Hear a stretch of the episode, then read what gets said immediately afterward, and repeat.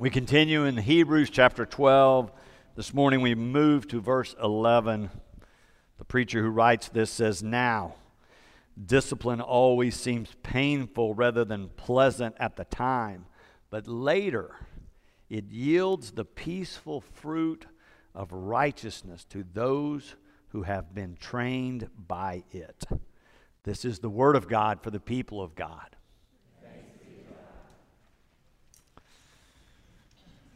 So, do you remember a phone booth? You know, before you had a cell phone, you need to make a call on the corner. I thought they were all gone until this week. I was in Utica Square and there was a phone booth. I went right on in to see if it really worked. I got a dial tone.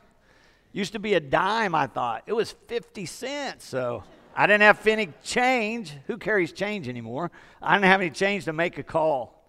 But it reminded me of an old story of a preacher who went into a phone booth to make a call, and someone had been there before him and put a sticker. Its sticker said, "If you're tired of sin, read John 3:16." But somebody else had been there after the preacher with a sharpie and written, "If you're not tired of sin, call me at 555 1176." These folks in our scripture reading today are not tired because of sin, but they're not really tired because of discipleship per se either. It's never exactly clear in this letter to the Hebrews what the struggle is, but clearly they are wearing down from some kind of persecution they are experiencing because they are Christians because they've declared themselves to be a follower of Christ. Now, earlier in this letter, the author writes to them and says, Keep your life and your suffering in perspective. Christ died, and you're not dead yet, so what are you complaining about, basically, is what he says. He also says you can interpret your struggles or your suffering as something like parental discipline from a loving God. And then the part we get to, not that he says here that God causes suffering, but he's talking about how we can grow through suffering. That discipline really can be a help to us in our lives. This author is not trying to address all suffering in the world, but wants to encourage in a very specific way these disciples that he's writing to in their own struggle. So he says to them, Think of Christ and remember that God worked through his suffering. So do not grow weary. Do not lose heart. Endure trials for the sake of a better future. Now, most of us, maybe none of us, have ever really been persecuted because of our faith at work or by a government entity. That's not our struggle, I do not think, today. It seems like to me it's sort of on the opposite end of things. Rather than being too limited or oppressed in any way, we have so many freedoms.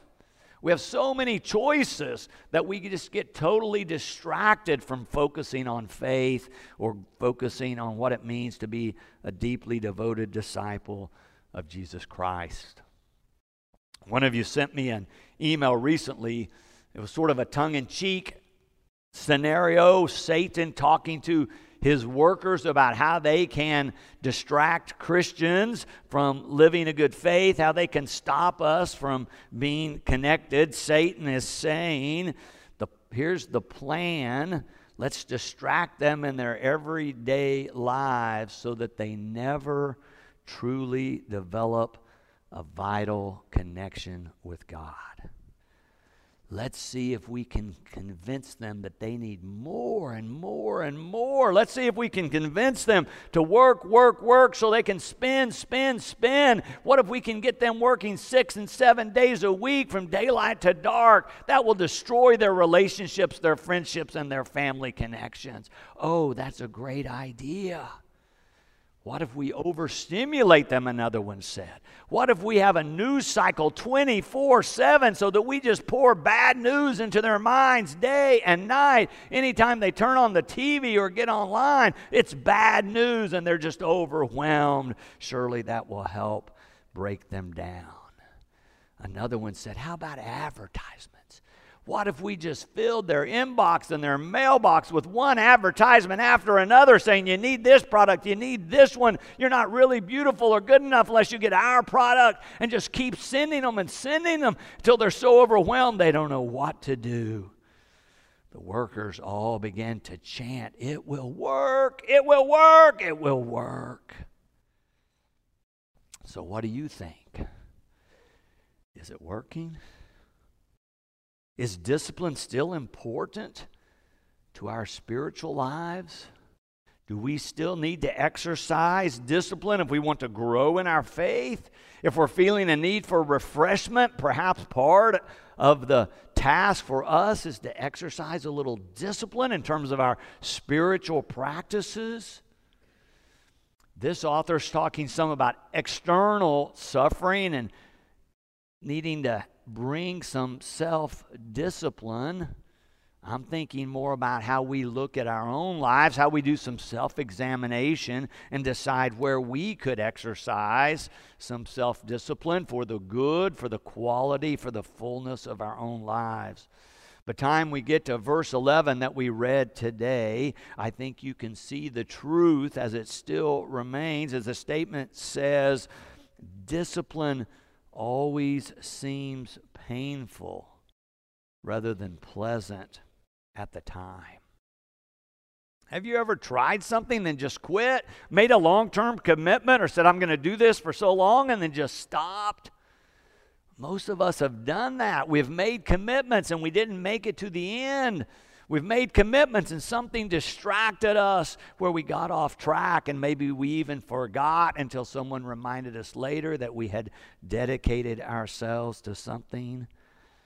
I remember as a kid, in this time of year, the days got really hot and we would play outside some, but by the middle of the afternoon it was so hot we would come inside. We'd play some card games or Monopoly, but often we got bored. One of the things we would do then is build a tent village. Did you ever go to the linen closet and pull out the sheets and the blankets and then set up the chairs and then put a pillow on one end and then drape it over the couch and then a chair and another one and build a whole village? If you never did it, let me tell you, it's great fun. We would build our village and then go in there. We could play for hours and have a marvelous time until we heard a parental voice say, Time to clean up. And then we were exhausted. We could hardly move. We were so tired. This blanket's so heavy. Maybe you've seen that in children. Maybe you experienced that as a child. The hard part is not the actual physical aspects of folding a blanket or cleaning up. It's more the spiritual and the mental commitment to do the good thing. It is the discipline it takes to stick with it. So often we fail to follow through. I think humans are pretty good at making big commitments. I think we do not do so well and following through in the day to day consistency of what it takes to be a person of faith, what it takes to grow in faith, what it takes to look to God every day, expecting that God wants to grow each and every one of us into more mature disciples, into people whose hearts and lives are filled with nothing but love. So often we want to take the shortcut. We want to take the easy way out. If you don't think that's true of our culture, you might think about the kind of advertisements we see. Have you seen one where you can lose weight without hardly doing anything but take a pill? It's the easy way out. You can get abs of steel in about three minutes a day. That's what I've heard. Does it work? No, but we see advertisements spending billions of dollars, and all the research says we spend millions, sometimes billions of dollars to take the shortcut, to take the easy way out, to hope that it really doesn't require any discipline to develop the fullness of life that we all desire.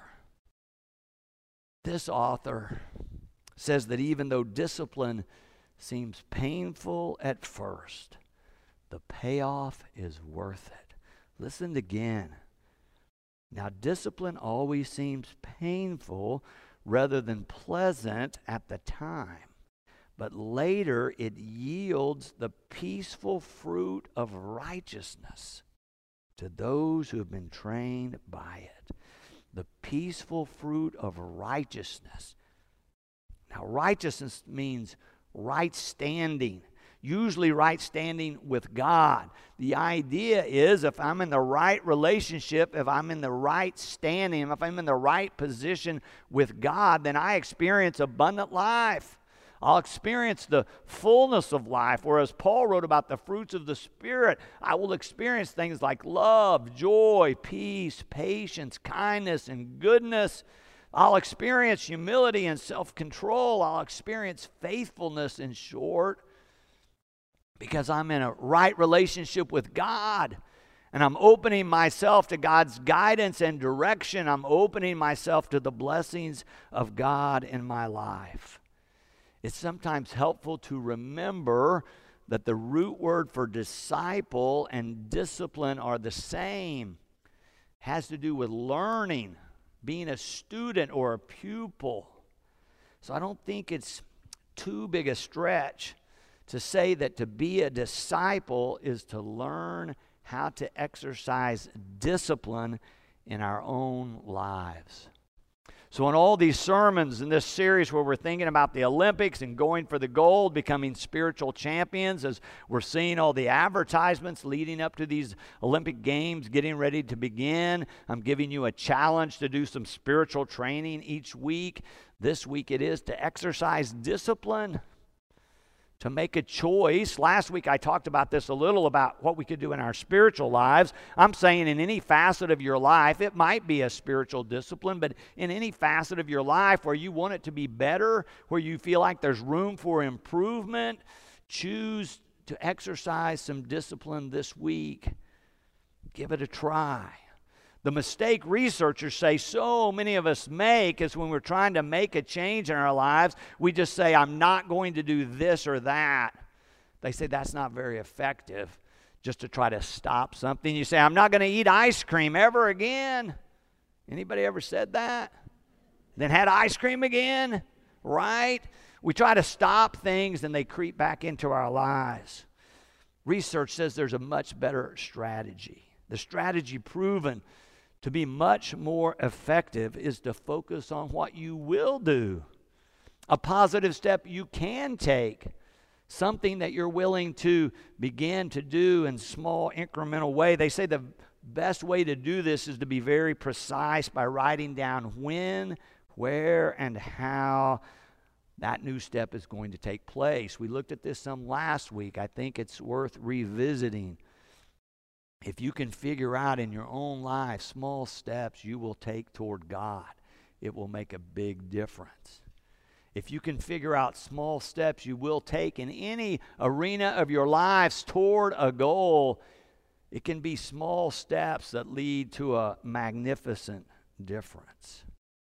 If there's small steps that you can take over and over again, if you can repeat them, then they build a momentum in your life that makes a difference. Back in the 1988 Olympics, there was a great rivalry going on between two sprinters in the 100 meter sprint. You may remember these names. Carl Lewis was representing the United States, and Ben Johnson was representing Canada. Lewis had been dominating the short distance sprints for some time in the early 80s. He won the gold medal in the 100 meter sprint in 1984. So now here we are about four years later.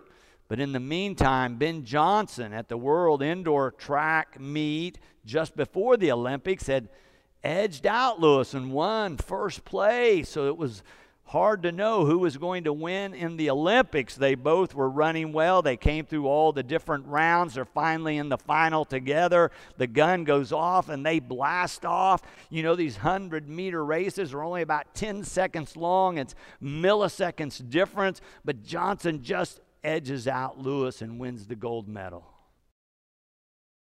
Until three days later, The International Olympic Committee announces that they're stripping Ben Johnson of his gold medal for illegal use of enhancement drugs. He was using illegal steroids, taking the shortcut, if you will, to try to win the medal. I reminded you a couple of weeks ago, if you were here, that in the early days of the Olympics, they all signed an oath. Part of the oath said that they would not cheat during the competition. Johnson lost his gold medal, lost millions of dollars in endorsements. But then maybe the most humiliating blow was when he got back to Canada.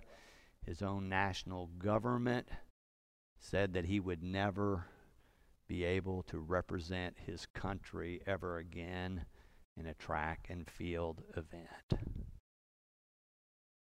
He wasn't willing, I would suggest, to exercise the discipline to win the gold medal. Sort of reminded me of that old commercial you might remember where a mechanic's trying to get you to buy an oil filter and he says you can pay me now or you can pay me later right and what he was saying is you can pay me a few dollars now and change this oil filter or you can pay me later because i'm going to have to rebuild your engine because you burned it up you can pay me now or you can pay me later. Or the way one business philosopher put it, I put it in your outline this quote. He said, We must all suffer from one of two pains the pain of discipline or the pain of regret. The only difference is that discipline weighs ounces while regret weighs tons. Amen. And thanks be to God.